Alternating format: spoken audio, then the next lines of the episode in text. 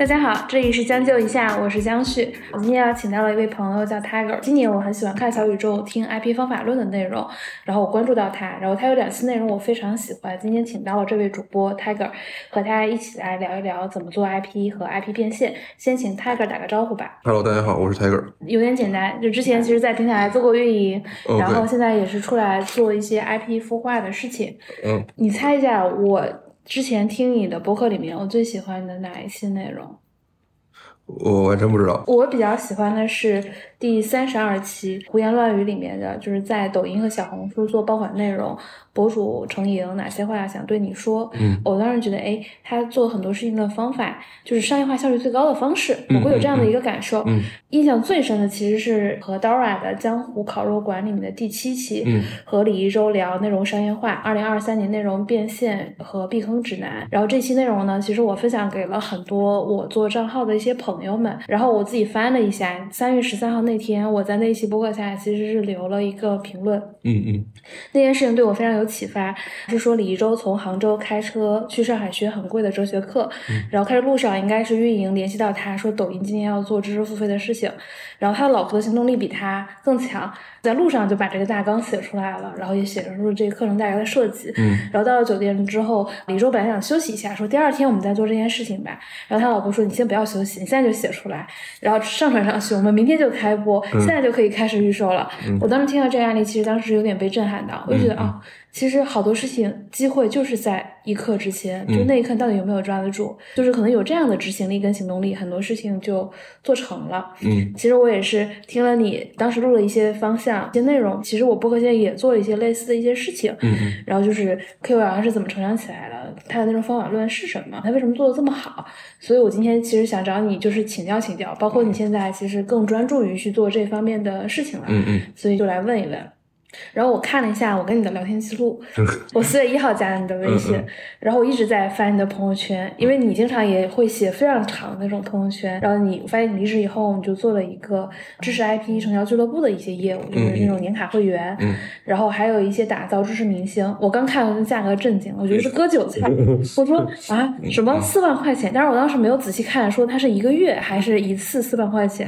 然后还有这种季度合作十万八，当时我没看到季度，我就看到十万八。嗯，我觉得天呐，到底是哪个韭菜在买这样的课程啊？嗯嗯。然后我自己再重新想问你的时候，我我看了一下，哎，一个月和一个季度其实是换算做视频的成本，这个成本其实是并不高的。嗯嗯。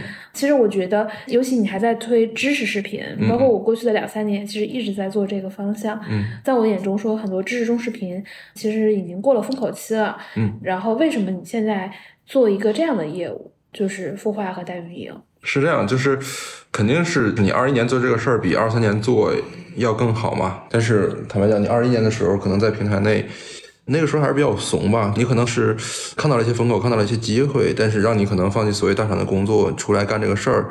大家自己之前又没有创过业的话，其实是没有这种百分之百成功的一个可能性的，所以就一直拖嘛，然后拖了两年，拖到二三年去做。现在不是都是鼓励大家不要辞掉自己的工作吗？我觉得就是延迟鼓励大家不要辞掉自己的工作，尤其是所谓互联网大厂的这些工作，本质上就是让大家延迟自杀嘛，只是这样的一种行为。我自己出来还挺深的一个感受啊，我就觉得就职场里面，或者是我们从小到大的一个。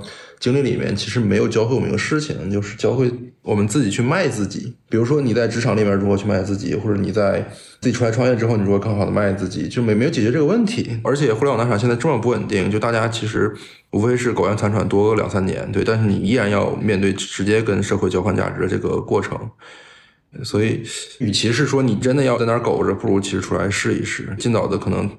先自己把自己干掉，然后想办法跟社会发生一些直接的交易，然后等到真的到了那个时间节点的话，我觉得才不会那么的。就是就是落差那么大吧？会有个问题啊，你这个一个月四万块，嗯，然后一个季度十万八，如果在你的这个同行业的机构里面，这个价格算偏高的还是？这完全是一个正常的价格，就市场价格。对，市场。它在这里面其实我觉得有两层逻辑吧。第一层是人群筛选的逻辑，这个肯定不是面向职场人的。职场人大家肯定会默认为是说，就是哪个傻逼会买，或者哪个韭菜会买，或者是就这个事儿看起来这么简单，对吧？然后其实是不是自己学就可以干？这可能是职场人的看法。然后另外一个呢，就是。是我觉得打工打的久了之后，其实大家不会衡量自己的时间，不知道自己值多少钱，就认为是说你买这个事儿的点在于是说你只会衡量你做它到底可能实际上产生多少成本，但是你其实忽略了可能你自己在这个行业里面你可能干了五年，干了十年，你对这事儿的理解，其实本质上他是在买你对这个事儿的理解，而不是在买单纯的你去产出二三十个视频。再补充一点来说的话，其实这个事情是非常非常非常累的。你看昨天我们去拍。早上七点半起来到怀柔，然后又从怀柔晚上九点多的时候返回来。对那一天的时间，其实你在调动全身的这种情绪价值提供给对方，然后让对方可能在镜头面前有一个好的表现。就其实这事儿其实真的就不容易吧，我只能说。现在拍的老师哪些老师比较多？我们现在拍的可能就是不是传统意义的，比如说学科的老师，更多的是说这个人可能之前是老板，或者之前在某个行业里面有很深的积淀。更偏向于这种人，而不是就是我们大众意义上的，比如说一些教数学、语文、英语老师这样。对我自己日常比较爱刷抖音跟小红书，就会发现有很多教普通人怎么做自媒体，然后副业是自媒体。嗯。怎么做抖音，怎么做小红书的这种课程，然后我个人因为在平台也做过运营，我会觉得其实普通人很难做好自媒体，其实都还挺极致的，能做到头部的老师，从努力程度来讲，而且自媒体赚钱其实也是很难，尤其是知识类型的。肯定没有做电商啊，或者做直播这种打赏这个逻辑赚钱，我不知道的感受对不对？不对，完全不对。就是首先，知识付费是要比电商赚钱赚的要猛很多的。现在很多电商的人都转了过来做知识付费了。哎，我我我，但是你看，每次就是开卖货，你我现在也经常刷，就是卖东西、卖美妆啊，或者零食啊，其实数量是很多的。或者是餐饮、本地生活，我也会看一些。OK，我举个例子吧，就因为我在本地生活也干过，然后电商其实我们是属于教育电商。看这个事儿，其实不是看总的 GMV，而是看实际的利润。知识付费产品的利润可能就是在百分之七十、百分之六十，对，甚至更高。呃，电商的利润其实非常之低。比如说，尤其是在叠加上退货，再加上投放的金额，这几个汇总在一起的话，其实电商。很难挣钱，非常难挣钱。他只能是说，动不动就是有一个大的喜报，说要要突破了一个亿，对吧？突破了一千万。但是实际上闷声挣钱的反而是知识付费。对，哎，你能举几个在抖音上知识付费赚到钱的例子跟课程吗？抖音赚到钱的课程其实核心就是两类嘛，我自己总结出来。因为抖音它本质上它是个内容平台，然后课程也是一种内容形态。然后有一类比较好卖的课就叫做风口课，它就完全跟着平台的热点走的。对，因为你课程其实本质上也是一个。热点的一个载体，那比如说像现在比较火的 AI 类的课程，像一些大 V，他其实一天就能卖十几万，远远一天就能卖十几万，对，一天就能卖十几万，远超大家的想象。它单价多少？百元课程吧，一九九到三九九之间。嗯，极客的人可能听到这个要气死了。第二种，我私董会，这个我看的多，什么海参哥，然后豪车读老记，嗯，等等。第二种应该是这种吧。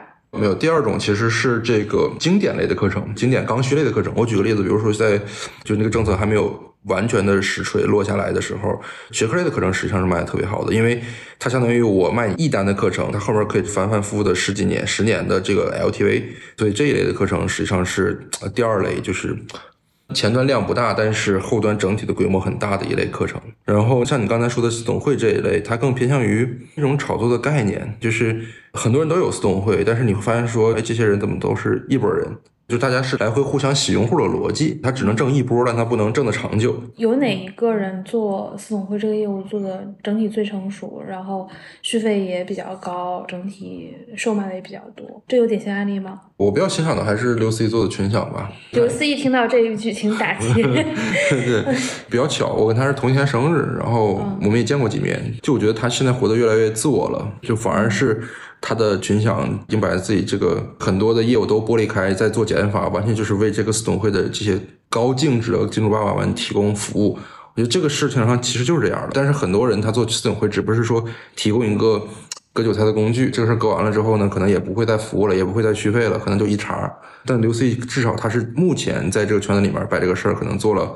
三四年的，我其实也买了三四年的会员，虽然这个里面没有一项服务我用得上过，然后他每周二的这个直播，其实我都会扫码进群，但是其实是一个，我觉得还是一个信息比较密集的一个渠道吧，就是现在当下哪个赛道最火，在流行卖什么，对，我觉得在他那儿其实我都能看得到，是的，的确是这样。那从你视角来观察，就是你这样的一个经历，哪些人真正适合去做 IP？我首先肯定不是所有人都适合做 IP 啊。就是我觉得做 IP 这个事儿，其实是一个特别难受的事儿，它是一个逐渐跟自我和解的过程。为什么是和自我和解？自我和解一般不都是进入到禅比较平静，然后识别自己遇到挫折，其实哎也不过那个其实这可能又要被骂。我觉得大部分人其实就是去冥想啊，去禅呀，或者去怎么样，我觉得都是一种逃避吧。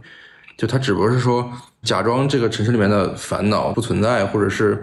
就他不去解决真正的问题。王德峰其实有一句话嘛，他在讲六祖坛经的时候去说：“离世觅菩提，犹如求兔角。”就是你离开尘世了，或者你找一个安静的地儿，你去躲着，对吧？要不然你就一直躲着，你别出来。但问题是，大家这个资产或者大家的资源也不支持大家一直在那儿躲着，所以你还得出来，你还得去解决这些问题。但一旦你把手机打开的时候，这些问题又出来了。对，所以与其这样，你不如是说你真正去直面这个问题嘛。这是刚才那个问题的回答。然后说回来，就是做 IP 为什么它自我和解？其实很多人做 IP 都死在前三步上。就现在我们说的 IP，其实都是短视频 IP 嘛。第一步就是拿起手机，然后看着自己，要面对着这个手机镜头拍一个短视频，但他会发现镜头那个自己。就他好久没有看过真正的自己了，没有滤镜的自己。就他自己拍第一条视频的时候，他简直就被自己的这个无耻、愚蠢，或者是这种不流利的表达给蠢哭了。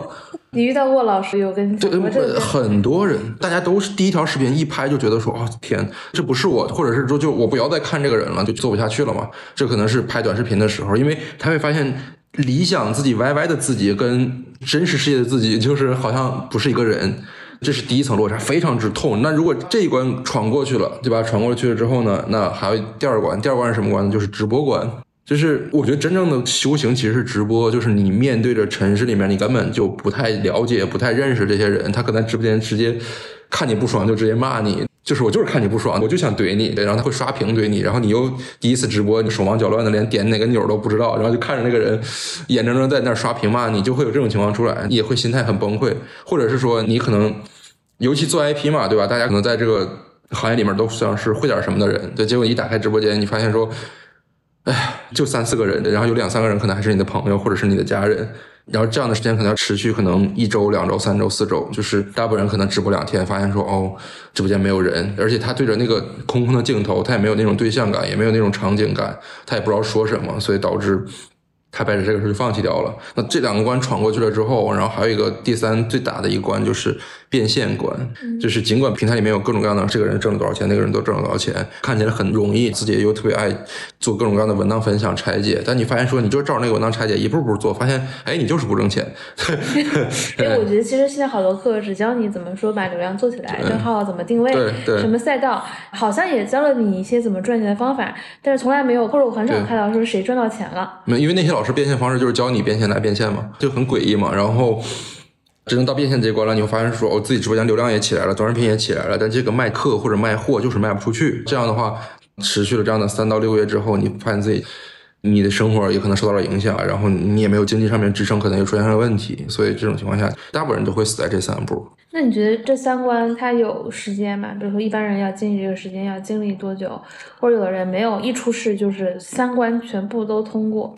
不存在三关全部通过的，就大家看到的都是非常偶然的 case，除非你是周杰伦，对吧？那我觉得你啥也不用学，你只要在这边站着就可以卖货。就之前我们其实给某科同学、某机科老师做过精品课，然后他的直播间呢，他就在那打乒乓球，他也不卖课，然后下面就是那个他的粉丝们在那喊“科科好帅，已下单，科科好帅，已下单”，就是这样。对，那那你不是这种人，那你不是这种人，对吧？你没有这个方向积累，你也不是什么有巨大影响力的人，那你只能一点点的就开始干嘛。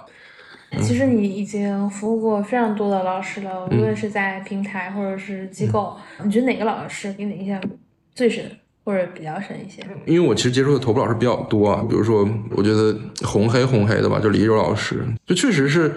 我拿他现在做起来看的话，他一天直播要直播八个小时，然后八个小时，对，八个小时，每天吗？对，每天八个小时，每天八个小时，他没有用数字人什么之类的吗？没有，没有，完全没有。因为他看起来是有一定年龄的。是，所以就大家不能光看着人家挣钱，然后不看着人家在实际上为这个事儿付出的辛苦嘛。很简单，就大部分人其实直播一个小时都扛不过去。因为我觉得直播要比录视频累太多了，因为你专注力，然后你的这个情绪，对，然后控场，然后他直播情况有的时候很多还是一个团队嘛，又需要运营啊什么，对对对，可能知识稍微好一点，不需要那么多。嗯，所以你看他一场八小时，然后这个事情他已经持续了半年了。那你说他不挣钱，谁挣钱呢？这是第一点。然后第二点就是，就大家都说要追风口，追风口，对吧？但是实际上当风口来的时候，就你之前的背景啊，你到底能不能抓得住这个风口，其实也很重要。那同样是教别人怎么做自媒体，教别人怎么做抖音，其实第一波抓住这个风口的人，反而是那些不会做抖音的人。为什么是不会做抖音？因为他无知者无畏嘛。对，就是。他看到了这个风口，然后他就说：“OK，那这个事儿可能大概率能挣到钱。”他说：“他就先忽悠别人去干，就反而是这么一波人，他比较勇，比较莽，他靠着他的勇劲，靠着他的莽劲，在天时比较好的情况下挣多少钱。但比如说像我们这些所谓上过学的人，所谓的极客精英们，我我怎么讲呢？就是他其实我们更擅长于分析，但是更不擅长于的是落地去做，或者是一个猛子扎进去。你就包括其实二一年的时候，我们大量的这个。同学都看到了知识付费这个风口，因为我每天见证的就是这个老师又卖了一百万，那个老师又卖了一百万。但我其实那个时候在垂类没啥感知，我们不接触。第二是，其实那些垂类作者，就真正的平台头部，他们都在依靠接品牌广告的这个逻辑。对，但是后来我们也接触了很多嘛，然后。他们都是品牌广告接不着了，然后开始过来想做做客挣钱嘛？对，因为那个时候就是互联网公司花的钱已经开始变少了。是，你跟一般的运营还有些区别。其实你不是那种会写文档的 运营，也见过挺多老师的，面对面打过交道。然后你你在接触中，他们有什么常规的问题会问到你吗？因为头部老师其实跟姚伟部老师问的问题确实不太一样啊。因为首先头部老师都有团队，就是有就是有去帮他落地执行的人，所以头部老师更关心的是模式玩法，然后包括一些可能运营上的细节。这个运营上的细节可能就是跟一些运营链路直接相关的。但是这个尾部的老师其实就关心的是说能不能点加号上传啊，对吧？到底点加号上传是不是一个？加号上传就是中间的那个，对对，点加号上传到底是不是真的流量会不好什么的？他们更关心的是这些无聊的八卦呀，或者是一些明明是可能公开课上都已经有的东西，再过来问你那个东西，我们也会觉得太浪费时间，所以一般我们也不会服务他们，也不会直接回他们，就直接就会甩个文章让他去看。你服务过的这么多老师，你觉得这些老师存不存在共性？我觉得还是存在的吧。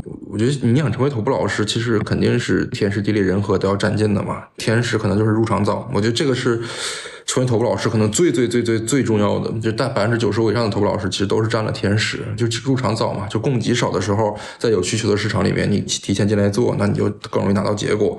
就很简单，就是二一年的时候，你看从来没有人讲什么直播间的 SOP 啊，直播间的运营打法啊。然后直播间到底怎么装修啊？怎么做搭建啊？就没人讲这些。直播间那个时候只会讲说，你有没有课，对吧？你敢不敢卖？你有课，你敢卖？你敢开直播？哎，你就能挣到钱。有大量这样老师，他当时靠着这一波，一个月就挣七八十万。七八十万，多少客单价的课？几百块啊，没有任何的技巧，就是因为他有这个课，别人有这个需求。我觉得在抖音上还挺容易冲动下单的。我自己看到有的好的都会。对，二二一年的时候，大家还没有被马扁过嘛。二一年的时候，大家都比较单纯。我觉得是天时地点嘛。然后地利其实本质上它是模式，它有一套能够 run 起来、run 的比较好的模式，就是他适配他这个团队的。比如说像李柔老师，对吧？他当时就三个人，但他有一套适配他三个人的这套模式，转到极致。这个是第二个吧，然后第三个其实就是才是团队嘛，人和嘛，对，你就有一些趁手的兵器、趁手的人来帮你把你的思考落地，因为 IP 这个人他不能去解决全链路的问题，他只能解决一到两个链路的问题，那剩下的链路得让人去补齐嘛，基本上是这三个点。而且抖音里面其实现在比较好的模式就是纯粹的夫妻店的模式，要不然老婆当操盘手，要不然老公当操盘手这种方式。就抖音这种操盘手，你能解释一下，就大概他要负责哪些事情？是不是 ID 只负责内容？操盘手就是所有的，还是说还有哪些？操盘手这事儿其实，哎，现在操盘手已经烂掉了，就干啥都是操盘手，扫地也叫扫地操盘手，对，就是。其实好的操盘手其实是要管全链路的，全链路就是从公域到私域，就是整个一套链路他都要管。然后这里面可能涉及到的就是像这个老师直播间的流量、老师直播间的投放、对老师直播间的转化，包括这个课程出哪些课程，类似这些。然后私域里面就是那私域转化的模式，对吧？到底是大班直播还是一对一，还是转高客单，还是转什么？就是他要去设计整条链路，类似这样。这个其实就是操盘手要干的事儿吧。其实看了这么多老师，你觉得这些老师能？成为一个 IP 最重要的是什么？早期看的话是比较勇敢、比较莽嘛，就是入场的时机比较好嘛。其实到现在来看的话，其实还是老师韧劲儿比较强，比较能坚持，连着直播两三年，其实这事挺不是人干的。然后还有呢，就是这个老师确实是有点东西，在行业里面有点东西，学习能力比较强，确实是行业里面的专家。我觉得这两个还是挺重要的。你自己有没有想过成为一个 IP，但其实不是要服务 IP？我一直在往这个方向去尝试嘛，就包括自己拍视频。因为你做操操盘手的话，核心是你得真正的去跟老师产生共情，你得知道这老师今天心情不好到底是因为啥，对吧？底层的那个心态都崩了之后，你怎么去做调理？尤其头部老师，其实很多时候都是心态问题，已经不是技术层面上的问题。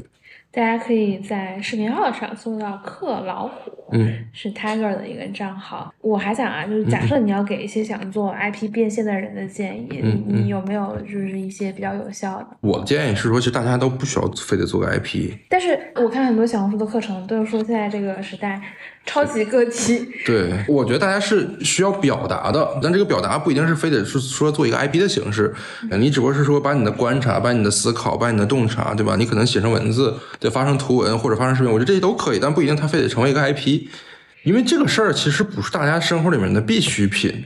就比如说我们自己出来干了，我们必须得做这个事儿。而且我们原来的工作也是做这个的，就这个可能是我们选择的一种工作，而不是说这个就是我们就多想干它似的，是这样。但是你说大部分人他这玩意儿不是他生活中的刚需，既然它不是你生活的刚需，你就不能把它放到你生活里面的重心的里面的一环去。那它既然不是你生活的重心，你就不会真正的去好好去思考它这个事儿如何做好。所以这也是大部分人其实我觉得做 IP 做不起来的一个核心原因。他只是想着做 IP，他只是想着说做了 IP 就是一个月就可以挣十几万，然后一年可以挣上百万。对他只是想着这个事儿的结果，但是他从来不想一想到底自己为啥，自己值不值得能够拿到那几百万，还是比较浮躁吧。我觉得现在可能跟整体大环境有关系，就大家还是比较浮躁。我觉得你知道吗？你是我路过的这些嘉宾里面，嗯应该是不需要开一点一五倍速，你是我路过语速最快的人。嗯 本来还想聊的时间长一点，发现你很快就回答完了。我觉得是因为之前的工作经历，嗯，或者说抖音，对吧？三秒这是带来的。我记得你还上一次跟我分享了嗯三秒定律的这一部分。就大家可能想听这个 IP 打造的方法论嘛，对吧？对然后其实哪有什么 IP 打造的方法论呢？其实真的没有，就那些东西，你其实在在小红书上都可以搜到，对吧？那天呐，就是月入两万的人教你月入百万的秘密，对吧？然后月入两万的人教你一套打造千万 IP 的秘密，你这这不扯淡吗？但凡这玩意儿是 work 的，那他也不应该靠在小红书教给普通人做自媒体变现呀，这些事儿就是不合常理、不合逻辑。其实那个人是真的才是最重要的，就是你很清楚你要陪跑或者孵化或者是操盘的那个人。我们经常说说你真的要是想把这个人扶起来啊，就你得跟这个人住一个月。就为什么很多陪跑是没有意义的呀？就是因为你根本不了解。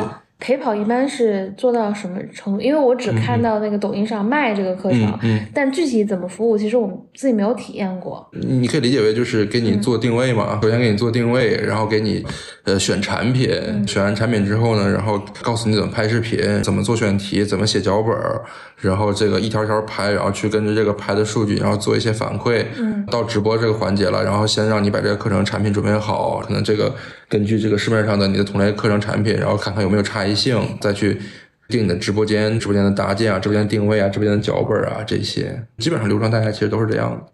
没有太大区别。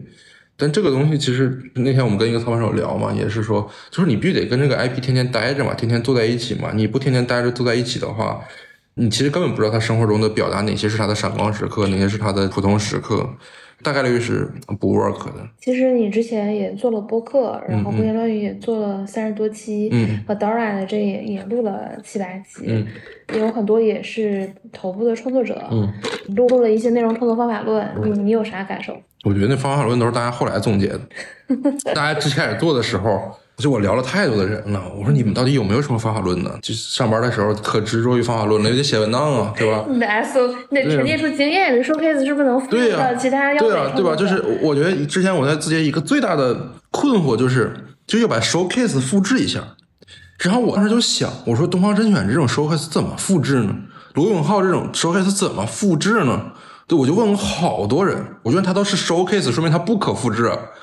对那你说你可以把这方法论提炼出来，然后复制到同类？我说你们真是上班上傻了。上班真的可以这样说吗？对呀、我就直接这么说的。我说大家是不是上班上傻了？他既然可以复制的话，他就不是罗永浩。罗永浩，你给我复制一个，是因为他的独一无二，所以他才成为了 showcase 呀。那套方法论，如果我去用，那我可能那个威力可能要衰减一万倍，好吧？大家知道 Who's Tiger 对吧？这这个太扯了。然后我跟很多的这种头部变现老师也去聊嘛，就是因为本质上是他的经历不可复制。你方法论当然可以复制，但他人家这个经历怎么复制呢？人家那前五年、前十年都白活了吗？那老板就会说，这个罗永浩、董宇辉素人，嗯，咱就往这个大学老师是吧，学者项、嗯行业专家项去挑，对然后你再用了这个董宇辉的这个方法论复制到这个老师上，咱这 IP 不就成了吗？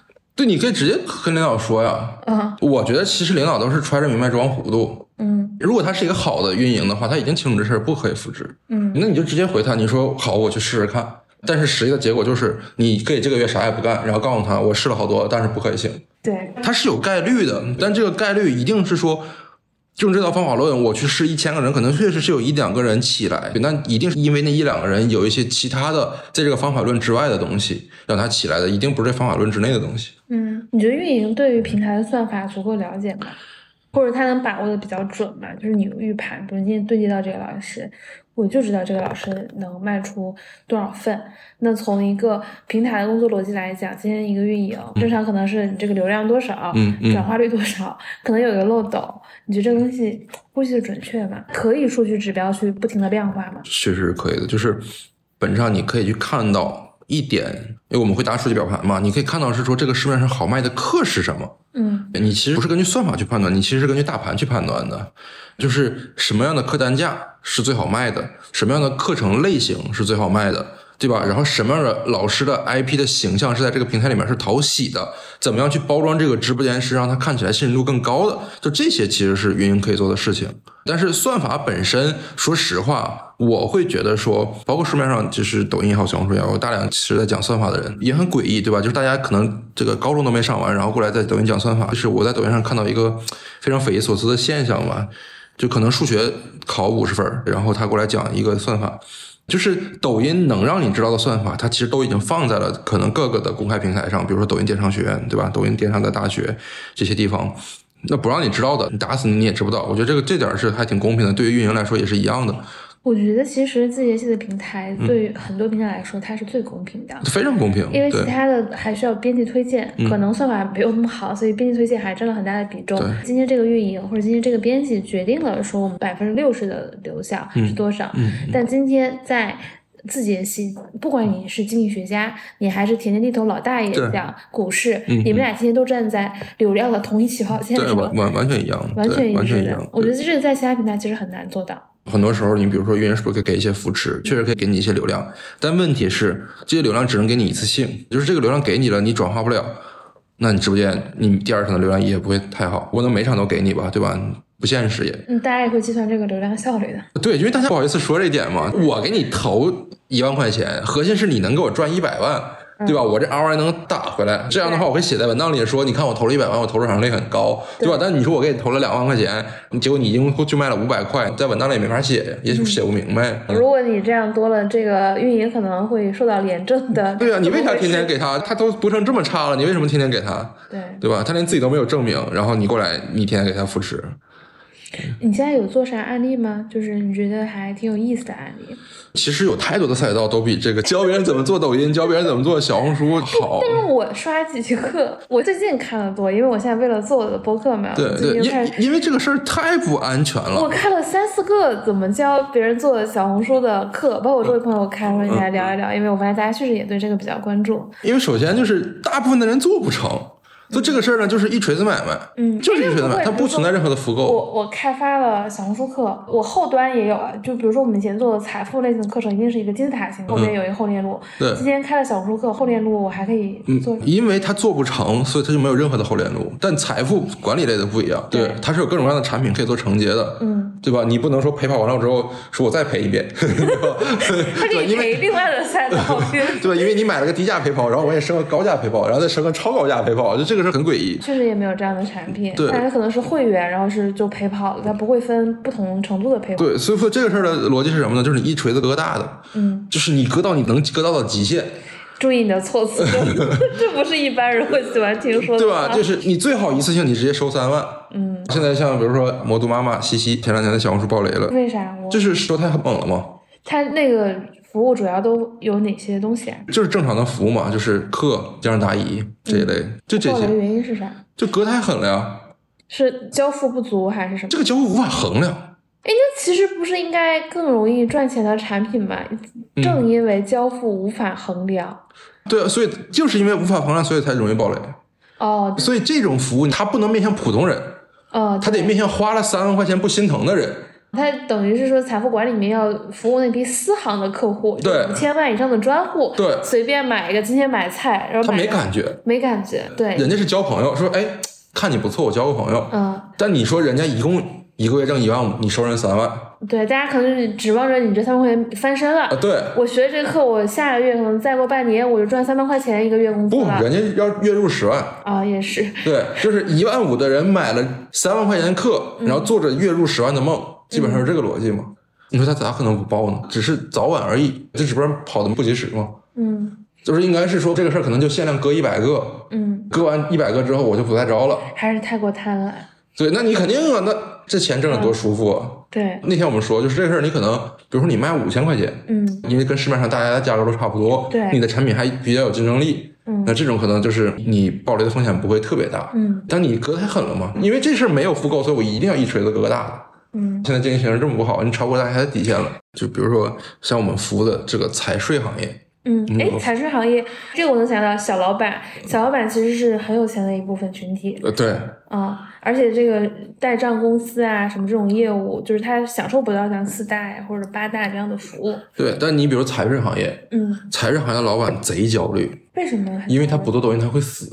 啊，是因为财税的变现方式是什么？他们原来是买电话号码，或者是说原来靠地推，嗯推到之后或者打电话之后，然后给别人做做账，它是这个模式。嗯，但现在没有人地推了，推不动了，啊，电话号码买不来了，大家可能不打电话了。对，大家不打电话了，怎么办？他只能自己去解决流量问题，要不然你做视频号，要不然你做抖音，他不做他就死。所以你同样教别人做自媒体，你不如教这帮人，这帮人又想搞流量，嗯，自己又能做转化，所以这一类的人就绝对不会爆雷。而且确实是一个硬性需求。他太刚需了，他不做他会死。所以如果你但凡想教别人搞流量，你得教那些不做流量就会死的行业的人，因为他对每一个流量都非常的渴求。那财税还有哪些行业？很多呀，很多。多呀，房产，房产哦，就带人看卖房子。对，卖房子呀，嗯这么多房屋中介，嗯，对吧？那我为什么要选择你呢？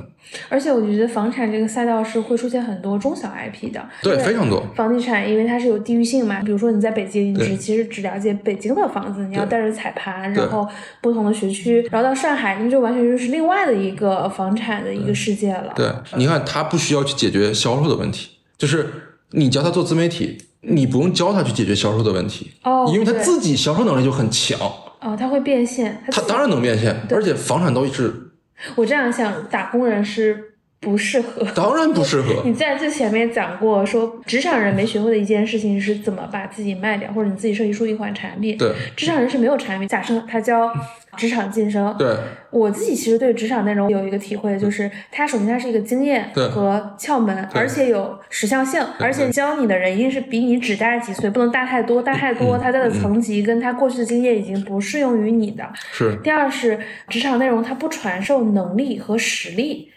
就是他是清华，他用了这个方法，对他去了 MIT。我今天是一个双非二本对，我学他这个方法，我去不了 MIT，我就产生了一个这样的一个问题。对，所以你看这种赛道就特别特别的好，嗯就是所有你不用帮他解决销售问题的赛道，嗯你只帮他解决流量的这种赛道，做了很多这样的案例。这一类其实你既能挣到钱，嗯，你也很轻松，大家也都很开心。大家互相解决了问题。你们接过一些，就是他后面没有变现路径，我跟你讲，非常之难。为什么就是教别人做小红书，或者教别人做抖音，就或者是现在教别人做视频号吧？就这事为什么这么之难？嗯就是你不光要教他搞流量，你还要教他怎么变现、怎么转化、怎么销售，甚至你还要教他怎么交付。嗯就是一个人如果不是在这个行业里面干了这么久，他在短期根本就学不会这些。对，他会越来越焦虑。他搞定流量还不行，嗯你还得告诉他怎么把这课或者怎么把这货卖出去。嗯这又是一个新的能力，而且这个能力一定不是短期能够学会的。嗯，你说大家不都崩了吗？对吧？他学不会，你崩了；他赚不到钱，他赚不到钱，他崩了。呃刚不容易把流量做起来，发现哎，怎么变现我也不知道。对呃，然后那广告商投不到我。啊，对啊。那现在 KOC 就新消费品牌也没有钱了，也不需要这么多 KOC 了。然后你又不可能去帮他解决所谓供应链的问题，嗯。很多这自媒体博主就自个儿嘛，你解决不了供应链的问题，你要能解决供应链问题也行，嗯，那听起来就是小老板、小工厂主其实最适合做这件事。就是自己有能力搞定转化的，它是啥都无所谓，这这这个是最核心，就是你自己有能力搞定转化，但是你没有流量，嗯。你不熟悉平台规则，或者你不知道流量在哪儿，嗯。怎么做出来能够吸引你目标人群的内容。那假设我是一个普通的职场人，我掏了这前面这三万、十万块钱，我找你做号，我就上班儿。嗯，我找你做号，我是想年入百万，可能还是怎么样？你会接这样的人？不会，不会对我们不接从零开始的，嗯从零开始太难了，因为从零开始，很多时候我第一条视频拍完人不见了，他不见了之后，他可能在半年之后回来找你说，老师，我的钱能不能退一下？对，那你说那钱你是花还是不花呢？嗯对吧？这种根本可能就是看了个成功学，突然间决定自己要开始做抖音了，嗯。结果拍了一下视频之后，发现自己不是那块料。那你还会像会有试拍吗？就拍一没有没有，我们直接就是你自己有号有产品，直接这种，这种可能就是大家合作起来可能更愉快吧。你要克制自己想割的那条心，这个可能是我觉得就最近比较深的感受吧。感谢 Tiger，我觉得是我目前录过五十多期里面语速最快的一个人了。我收获还是挺多的，其实还是要做六十到八十分或者三十到六十分的生意，零到三十分这太痛苦了。而且 IP 变现，你本质把新媒体还是要当成手段，你不能把它当成一个呃实际的业务。大部分人都不是媒体人吧？嗯。那我们这一期的三六一下就到这里，我们下期见，拜拜。